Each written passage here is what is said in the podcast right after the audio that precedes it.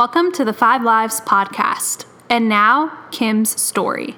Um, anyway, so I've never really told my story like this before, so um, bear with me. But um, it's really not a story about anyway, about me anyway. It's really a, a story about um, Heavenly Father and His love for us. And so I, um, I'm just a regular old Louisiana girl from from Kenner, you know, uh, in the house. in here from Kenner. Uh-huh, it yes, Kenner, Kennerborough. That's it. So, um, anyway, and um, that was just uh, rescued from the pits of despair. And, um, and so I just want to share with you guys tonight about um, what God's done for me and the grace and mercy and the blessings that He's poured on me amongst all of that. And so the only place that I could even think to begin um, would be, uh, I was thinking, okay, how do I uh, begin something like this? And so I was thinking about the reference of a daddy's little girl. And I don't know about many of you in here. I'm sure some of y'all in here are, uh, you know, use that as a title for yourself. You know, you yourself would call yourself a daddy's little girl um, you know, a daddy. Um, but I knew of a little girl when I was growing up that um, that referenced herself as that, and I just remember watching her as she would reference her father as as this knight in shining armor. You know, she she was cherished and loved, and respected and um, supported and pursued and adored, and um, and I just remember that was very an alien concept for me, and it was just odd because that was just not how it was in my life. And so I was definitely not a daddy's little girl. And so I, um, I grew up, like I had said earlier, in Kenner. And uh, we lived, my family and I uh, lived in more of a uppity area in Kenner, Chateau Estates. We had a nice house. You know, my dad was an entrepreneur. We were very heavily involved in a Catholic church where my mother was a children's minister and my father was on the choir, you know, sang the choir. And we held prayer meetings in our home and we went to Sunday Mass every Sunday and we sat in the front row in the left pew and we had our home sewn dresses on. And I'm just going to let you ponder that for a second and what that looked like in the 80s, you know, with the puffy sleeves and the puffy paint and all of that. And so we paraded into church every Sunday, and we were this picture of perfection. And so, um, but you know, nobody really knew the truth. And uh, nobody knew the truth that behind closed doors, God didn't exist. And behind closed doors of our home, my parents fought constantly. Um, so much that for my seventh birthday, um, instead of blowing out the candle and wishing for a hula hoop or a pony, I wished for my parents' divorce. We were miserable, and nobody knew that there was abuse in the home. And although my father called it spanking, it wasn't spanking. So I was the middle of three girls, and it was, um, for some reason, there was something about Kim, though. Excuse me just one second. I know this happens because I see other people do it. So. Never got it until right now. And so um, I was the middle of three girls, but there was something about Kim, and um, it's not something I really ever understood why. Um, but the spankings were more of, of, of beatings. And so I'd often find myself thrown across rooms and pulled and dragged by my hair and um, and and bruised and whelped and blistered and bleeding, and um, and it was you know it was very tough to grow up in that kind of you know circumstances, and so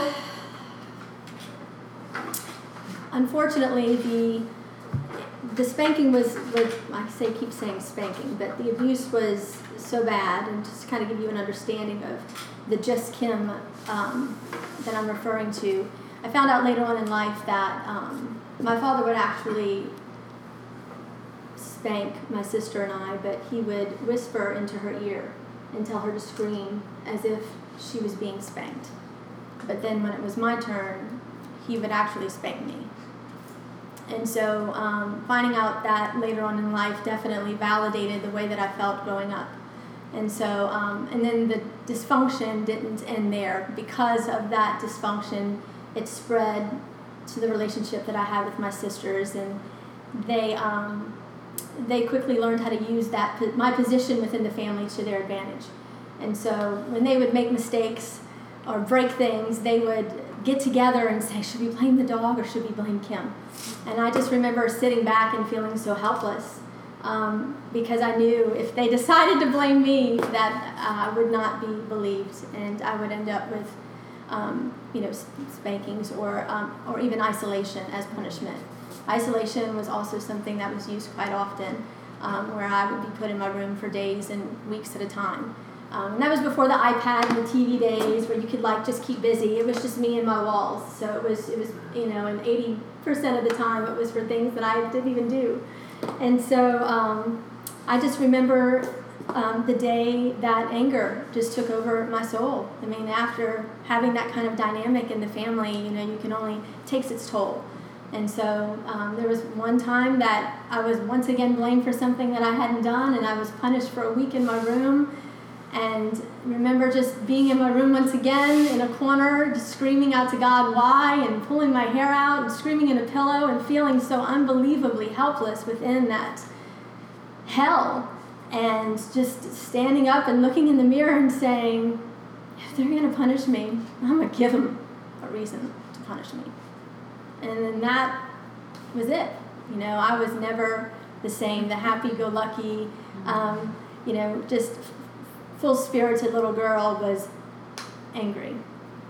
And so um, when I was about 12, the, the, the facade was finally over, though. My parents filed for divorce, and it was the news around the community. The church community was shocked. They just couldn't believe. We always looked at your family as if they were the Brady Bunch, and I would just look at them and say, "You were wrong." and so, you know, it was just, um, you know, the uh, yeah. So, give me just a second. So yeah. So after, so what happened with my parents? Basically, you know, the fighting. My my dad was also very much committed to outside things like hobbies. And so that basically became the priority in the pursuit of his life. And so when my father decided, when my mother actually asked him to leave and he left, she didn't think that he would stay gone. She thought that he would get a taste of what it was like without us and come back, but that's not what happened. Instead, he um, was an actual uh, private pilot, so he bought a trailer and parked it on an airport of all places. Literally bought a trailer and parked it on an airport, and that's where he lived. And he didn't come back, and my mother was devastated. And I remember the day that she went dark as well. You know, my mother that was polished and respected within the community, that was this vision of what a, you know, perfect wife and mother looked like to the outside world was out every night until the wee hours of the morning, drinking and smoking and cursing and bringing different men home. And I was at home, unchaperoned, and 13, and angry. And everybody in here knows that's a recipe for disaster. And so, disaster it became. I uh, started looking for love in all the wrong places, like the song says. And so, um, you know, there was a young man that I started to, uh, to see at, at 13 and 14 years old and um, you know was in an actual long term for a teenager long term relationship with him almost a year i think and uh, ended up losing my virginity at 14 years old. And um, when that relationship ended tragically as far as you know just abruptly and in a very dysfunctional way um, I was left uh, with nobody. At least that's how it felt. I had nobody. My mother was off doing her thing. My dad was gone, and I was just alone. And so, um, next thing I know, there's uh, you know another young man that shows a little bit of interest, and you know, and I was starving. I needed, um, you know, I just needed somebody to pay attention to me, someone to love me, to matter to somebody. Let me do this again. Sorry. Um, and so um, one afternoon, while being in, uh, in our house alone and watching a, a movie, just hanging out, um, I, next thing I know, I, I, I end up in a position where he's asking for sex. And I didn't want to be one of those girls. I didn't want to be one of those girls that had a, you know, a, a bunch of people that she had been with, and so, thank you. Yes, thank you. And so I, um, you know, I said no. You know, I, I didn't want to do that.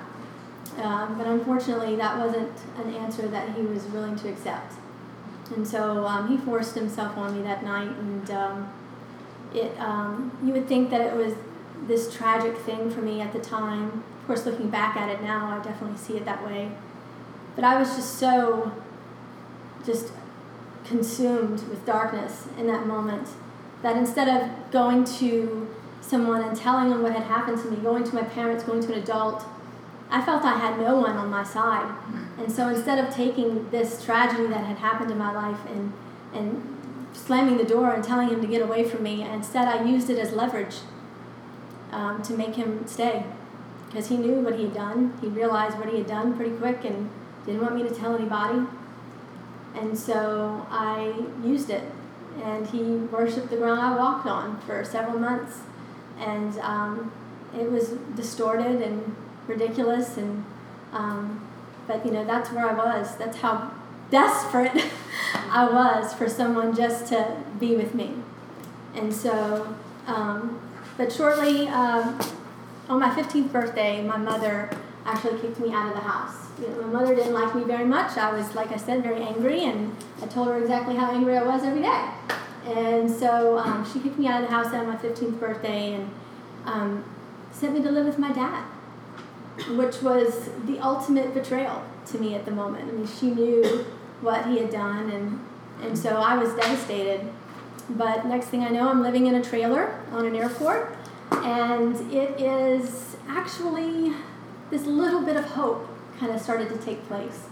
New beginning, a new school, and new friends, and you know, my dad was a little bit even more accommodating than I expected him to be, and it was going to be okay. So for two weeks, it was just like this breath of fresh air. It was going to be okay, and um, but then learned at three weeks after I moved in with my father that I was pregnant, and um, pregnant. you know, that's a statement. And so I went to my father and I told him that I was pregnant. And he didn't flip out the way I expected him to.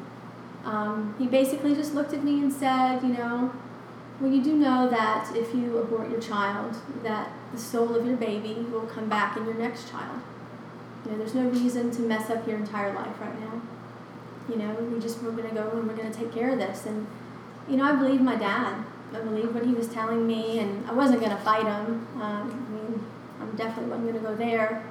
And so I went along with the plan, and so we went to an abortion clinic, and um, and it was crazy because it was kind of like the movies. You, they had the protesters everywhere outside screaming at you, and you're thrown into this windowless building, and I'm in a you know a waiting room, and then I'm shifted to another waiting room, and I'm sitting in a room with all of these girls, and and uh, they're doing the blood tests and the ultrasounds, and and uh, and so when we left, uh, you that's a pre-appointment.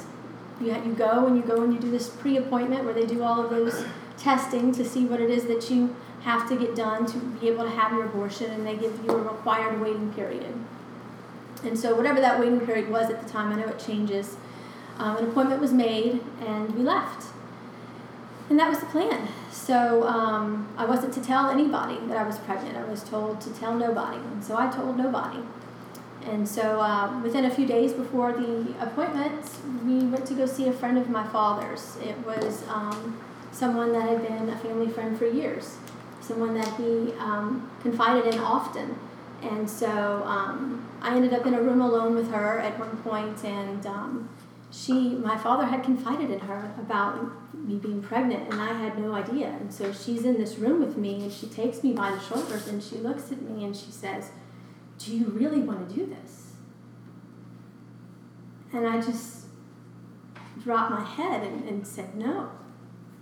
You sit right here. I'll go take care of your father." And I just remember sitting on the daybed in one of her rooms, just shaking, just with fear. And uh, he wasn't happy. he was uh, very, very upset. But, you know, we were able to calm her down, and calm him down, rather. We were able to calm him down and, um, and you know, when we left that day, um, the plan was to keep my child. I was going to, you know, have and raise my baby.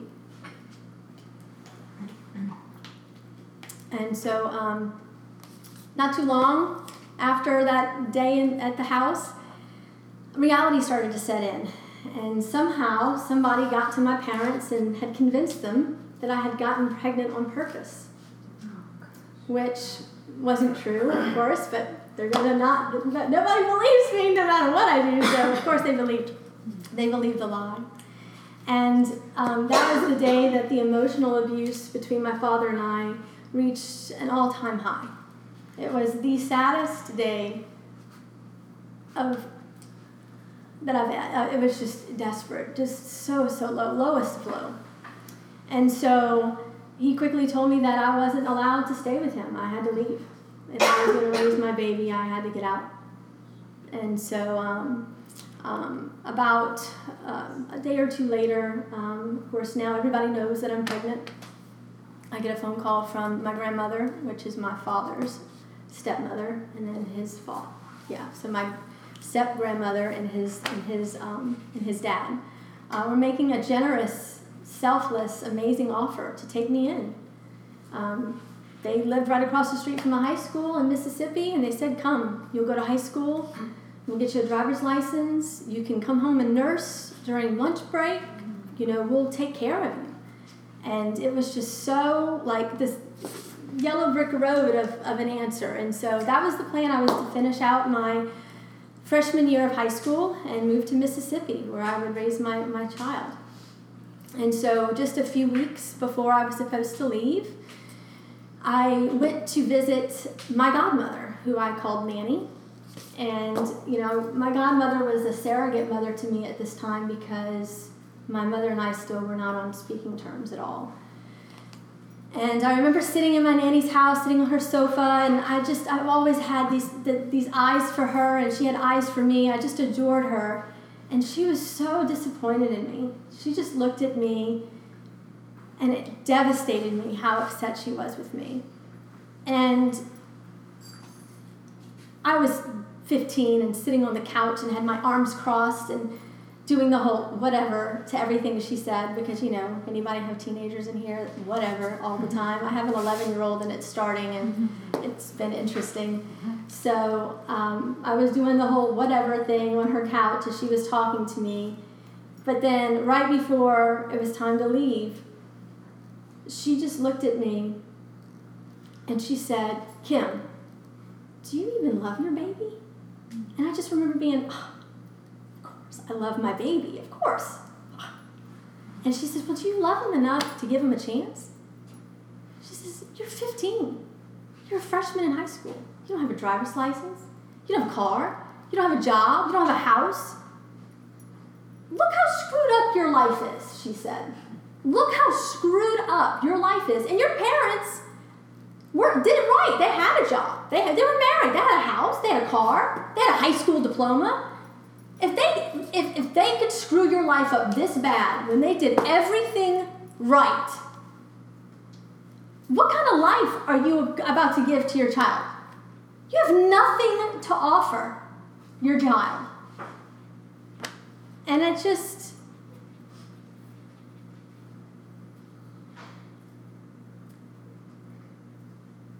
that was the moment that my heart went from a selfish teenager and transformed into being a mama.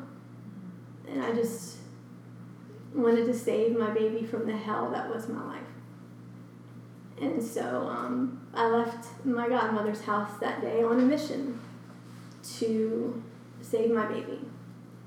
And so I still had nowhere to go and I ended up being transferred to a maternity home in Lafayette, Louisiana. And so I was now the problem of Catholic Social Services. Does anybody want to know what it looks like to live in a house with six pregnant teenagers? anybody want to know what that feels like? and so it was crazy uh, in that house. And, you know, it was sad and crazy and um, you know to be in a house um, abandoned away from my family Um, but you know what was interesting is my father called me every single day. I lived in that home for six months, and every single day he called me. And so um, while in the home, I think it would probably be what you would imagine lots of chores and card games, and we went to school and we had doctor's appointments, and, um, and we had counseling once a week. And so my counselor was um, just this angel, and she helped me learn a lot about what adoption and open adoption meant. I knew one thing for sure that if I was going to move ahead with this adoption, that I needed to have contact for sanity purposes. I knew that I couldn't bear the thought of not having contact. And so um, that's what we did. She uh, was able to arrange for um, several families to put together some albums for me to represent what they would offer to a child that I was carrying at the time. And so um, uh, I quickly, uh, you know, chose a family. The albums were presented to me, and I chose a family, and I just fell head over heels in love with this family. And I knew immediately that they were um, this image of the perfect family in my mind. I even said, "Will you take me too? Take me with you. like, don't leave me here." And uh, and they were just they were amazing though because they didn't just love my baby. They didn't just want my baby. They really loved me too. And so, um, give me just a second here.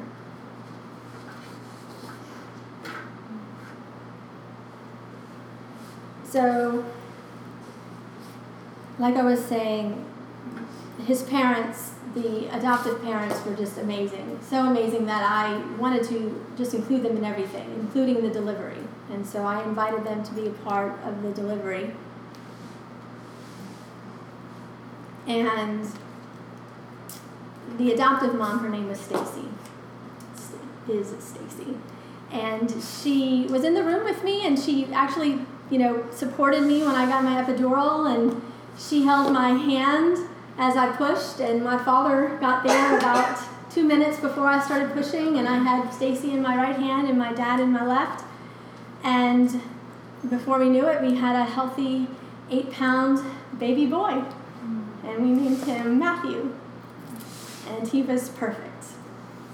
And through the delivery, um, there was some complications, and so I ended up having to stay in the hospital a little bit longer than expected, which made me really nervous at first. Um, because I was just, you know, as much as I knew what was best for Matthew, I was afraid of getting too attached. You know, you hear about those maternal uh, instincts, and so I was afraid of what could happen and so, but then it ended up, it was this peace that just came over me and just really, you know, um, helped me to just take, embrace it, you know, and I really did. I embraced those three days that I had in the hospital. I wasn't left alone.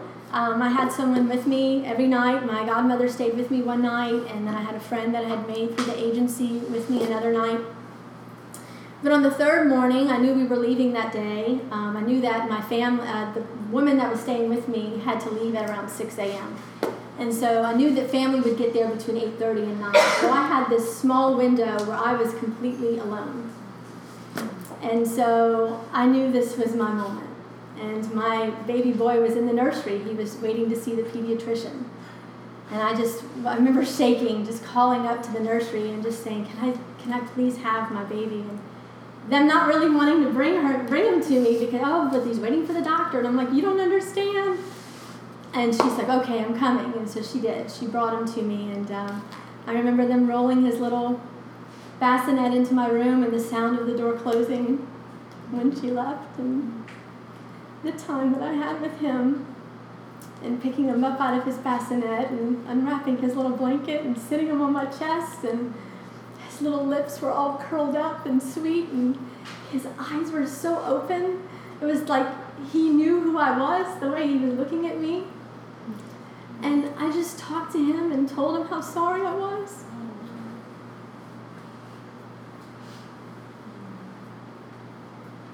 How much I was going to miss him and that he was going to be loved and cared for and how great his parents were going to be. And that I would never, ever abandon him.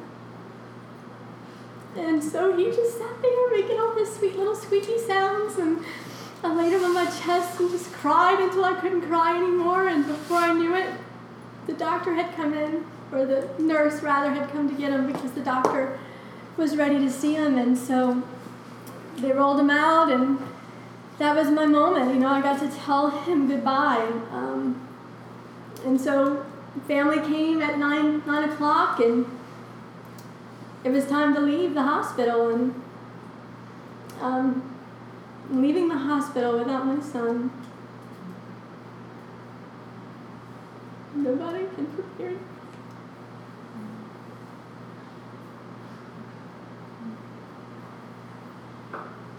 It's like your heart is only built for so much pain and then it just goes numb.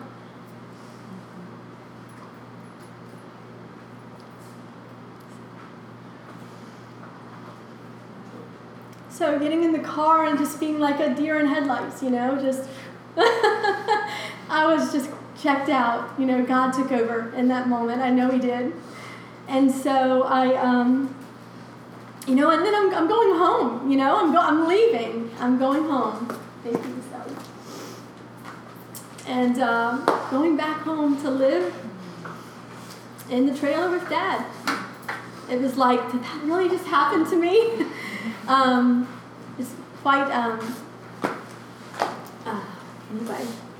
I wish I had a joke to tell right now, but I don't. like, deep breath. So, um, but you know, I get back home and I'm living in the trailer with my dad, and things are different with him and I. Through the mess that I had just been through, healing was taking place for him and I in a way that, golly, how, how in the world could that even happen? And I know now it's only God, but you know, he had compassion for what I went through. He rocked me to sleep at night when I would cry for my baby. You know, he recognized the postpartum depression and the nesting instincts I was going through when I thought I was just going crazy. And bought me a kitten to help me cope when he was allergic to cats. Like, he just really wanted to support me, and he told me how proud he was of me. And so, um, but you know, going back to high school after that, y'all, it was uh, whew, a doozy, you know. Going back to high school when everybody had known what why I was gone and what, what I had been through. And kids are cruel, and uh, it was it was tough. And so it was um, it was a I, I longed for my baby. I longed for Matthew in ways that I could have never imagined. The pain was excruciating. I didn't think I could breathe, take a breath, move. I didn't want to live. I didn't want to live because this is what the pain was going to feel like the rest of my life. I just knew it. There was no way I was going to be able, there was nothing good that could ever come from the pain that I was in. Like, it just, I had nobody that loved me, I had no friends. It just, it just felt hopeless. And, um,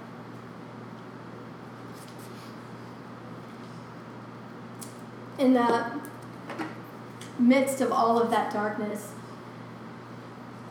I cried out for help to a school counselor where she broke the school policy and called a local youth group, which, you know, if you're in a public school, you're not supposed to do that, and reached out to a Mama Bear youth pastor who scooped me up and loved me in the mess that I was. And that youth group saved my life. It really did. Um, I found God in that youth group. You know, I learned how to pray. I learned who Jesus was more than just the storybooks. Like, He was for real, y'all, and He was pouring out His grace and healing me. And I, it was my air. I lived for Wednesday nights, and I met my best friend in the whole world at that youth group who's here tonight. and it was just, um, you know, it was it was a, a, you know, God was just piecing my life back together into some figment of a normal normalcy. You know, it was just. Um, but it was good, and, and um, I was still visiting Matthew as often as I could, and and um, and his parents were just supportive and loving and allowed me to heal. And so, um, we were just moving forward. And I met the, the man that I'm married to today when I was 17. He brought me to my prom.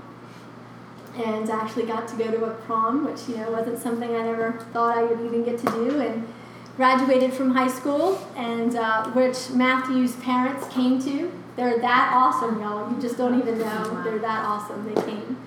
And so went to college and um, pursued a degree in elementary education and then my fiance at the time, who graduated from college before me, was transferred to Mobile, Alabama. And so I transferred with him, and we, we got we got out of town, and you know, and I just really felt this period and season of rest. You know, things you know, God was paving the way, even within the imperfection of what I was doing those days. You know, I had built a relationship with Him and I knew Him and I loved Him and I pursued Him, but nobody's perfect, you know. And so we moved to Mobile and I went to college and graduated from college and we got married. And before I knew it, we had two baby boys. You know, I have two boys today that are 11 and 7, Braden and Owen. And so life was good we were married, and um, after nine years in Mobile, we moved back to Mandeville.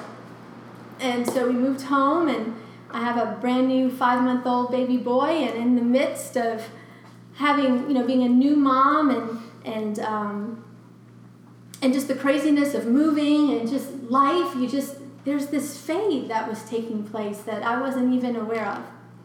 Um, and before I knew it, um, my marriage was getting to a place where I never dreamed it would be. Um, we were fighting every day, just like my parents used to fight. And we were focusing on the material things in life instead of on God. And, you know, we hadn't found a church home, and so there was just this emptiness and this void there. And in the place of that void, there was this bitterness and resentment and disdain that I was growing from my husband and um, there was no hope for my marriage. And so um, that was the day that Jesus met me at the hair salon. yes, he really did, y'all. I'm not even joking. And uh, I went to go get my hair cut one day. I had already contacted a lawyer. I was just convinced, you know, that there was no hope. And I was just so beaten down. And so I'm walking into this hair salon to get a haircut, and I'm in the shampoo bowl and I'm hearing worship music over the speakers. And you know, I've been to this place several times and she's never had worship music on before. And not only was it worship music, it was worship music from youth group. Mm-hmm. It was old stuff, like stuff I hadn't heard in years. And I'm like, ooh, that's a good one. And, you know, and it was just bringing me back, you know. And then I'm in her chair and another one comes on and I'm like, wow, that's a good one too. And she's like, yeah, that's a good one. And so I'm just cutting my hair. And, and next thing you know, I'm just broken down on this woman's chair. like just a mess, just bawling my eyes out. I swore I would never do this to my kids. I swore that they weren't going to have to grow up and heal from their childhood the way that I have, and I wasn't going to do this to them. And I don't know what to do. I don't know what to do. I just remember saying that over and over again. And this calm, soothing voice says, I'm going to tell you what you're going to do mm-hmm. and my hairdresser began to lay out this silver platter mm-hmm. of directions. You know, the devil is in your home, Kim. He's trying to steal your family. And you're gonna you're gonna go back to church. And this is the small group you need to get involved in. And and this is the movie that you need to watch and this is what you're and, and she just laid it all right out there for me on this silver platter. And I just remember just sitting there just you know, listening. And it was like this awakening, y'all. It was like my spirit had gone dormant and I didn't even know it. And now I was like, uh, okay. Like I was, it was like it was, I was, I was on a mission all over again. I was catapulted out of hell in that mm-hmm. moment. And I left the, the hair salon on a mission to save my family. Mm-hmm. And so I was, it wasn't even about me, it was about saving my boys. I wanted to I wanted to save them from the hell that I had gone through. So that's what I did, and I was fortunate enough to have a husband that was desperate enough in his life that he was willing to jump in with me you know, and I just went home and I just was doing it. And I'm like, you either coming or you staying, but I'm going. And we went and we did. And he was there with me and we went to counseling. And y'all, counseling, you know, it, it, it, there's nothing to be ashamed of in counseling. Counseling is amazing. And so supernatural healing was taking place. And so we got in in, um, involved in a, in a local church that's just a life changing church. And through the church, we uh, started going to a small group. And the small group is called Freedom. And Freedom is a small group that teaches you how to heal and process past hurts. And so, you know, and I was dealing with past hurts from the boys that I had been with when I was a teenager and the abuse of my father and, you know, trying to heal from the past hurts even within my marriage. And so we were in this small group and, and you know, God was really moving and teaching me um, how to forgive. And, you know, golly, forgiveness, it's not an easy thing to describe, you know, but it really taught me how to forgive and, um, and how to give the transgressions that have been done to me over to God and trust Him and His judgment because we have no right to try to hold people accountable for their sins. That's God's job. And so through the Freedom Group, um, you know, things were just completely, and counseling and all of the things that we were doing, my marriage was completely and totally restored. My husband and I are more in love today than we've ever been. It's just crazy how God's transformed him. And he says me too, but um, uh, it's just been a miracle. And so it's definitely not something I did, it was God all the way. And so just to also mention that through freedom, I also, you know, learning about forgiveness, I really had a hard time um, forgiving my father for some of the things that he had done when I was growing up.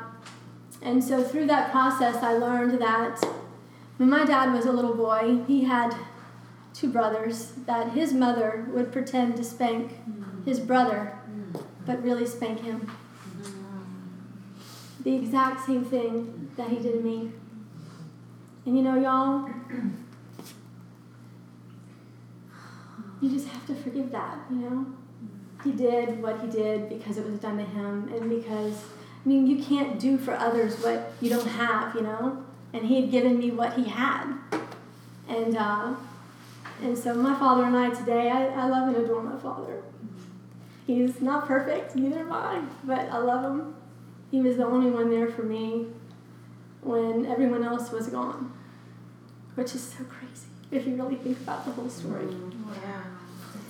And so, to close, I wanted to close with a little story about a few months after freedom.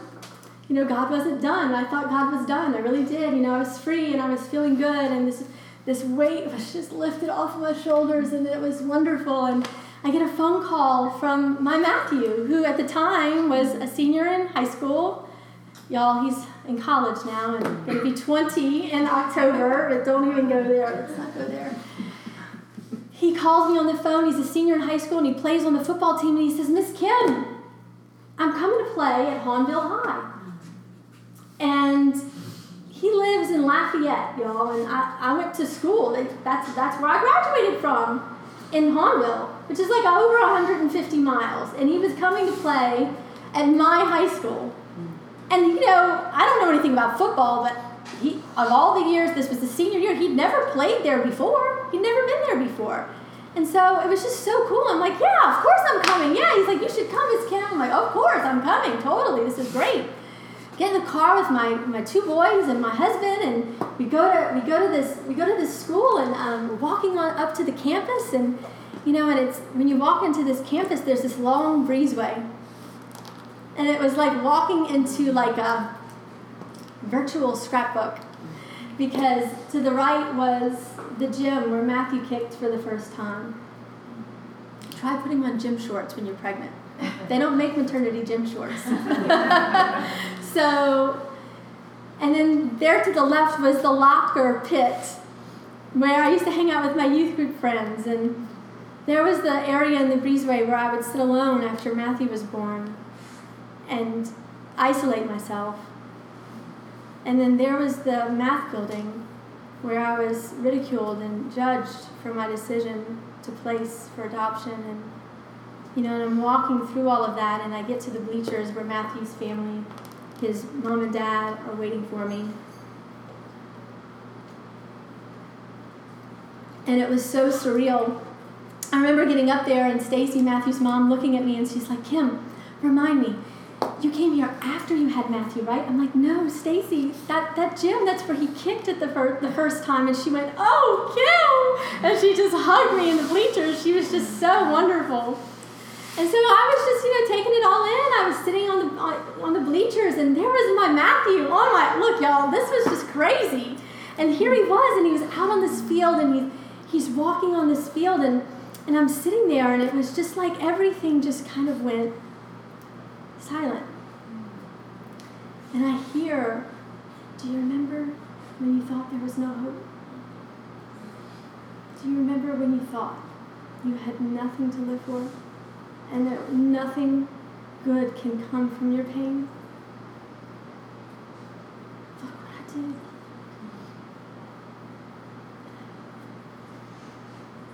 It's just this peace in this bubble, you know?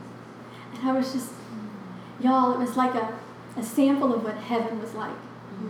You know, God was transforming my pain into joy. And it was just,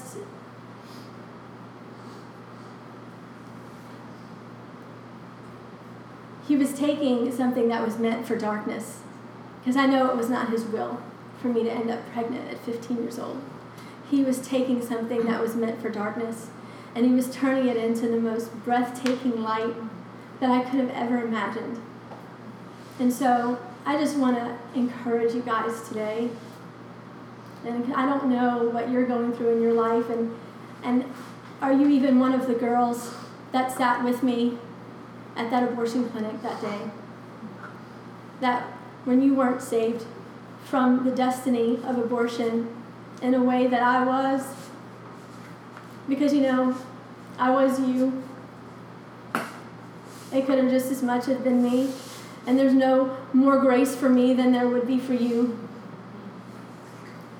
And, um, you know, I don't know what you're going through, but I just want to share with you that, you know, God has really shown me. I can look back on my life and I can see Him so clearly in every aspect of it and it, and it wasn't because I deserved it, and it wasn't because of anything I did. It wasn't because I was out there reading the Bible or pursuing Him or doing or repenting or doing the right things. He was in the midst of all of my pain. He was in the midst of all of my sin. He was in the midst of all of that mess, and He was paving the way anyway. Not because I deserved it, but because He loved me. What I learned through all of this is that I actually am a daddy's little girl. Just not in the way that I thought. Yes. He knows. It's just the most intimate mm. love. And I'm so grateful. Tears right now are not tears of pain, they're tears of victory. They're tears of joy. They're tears of gratefulness.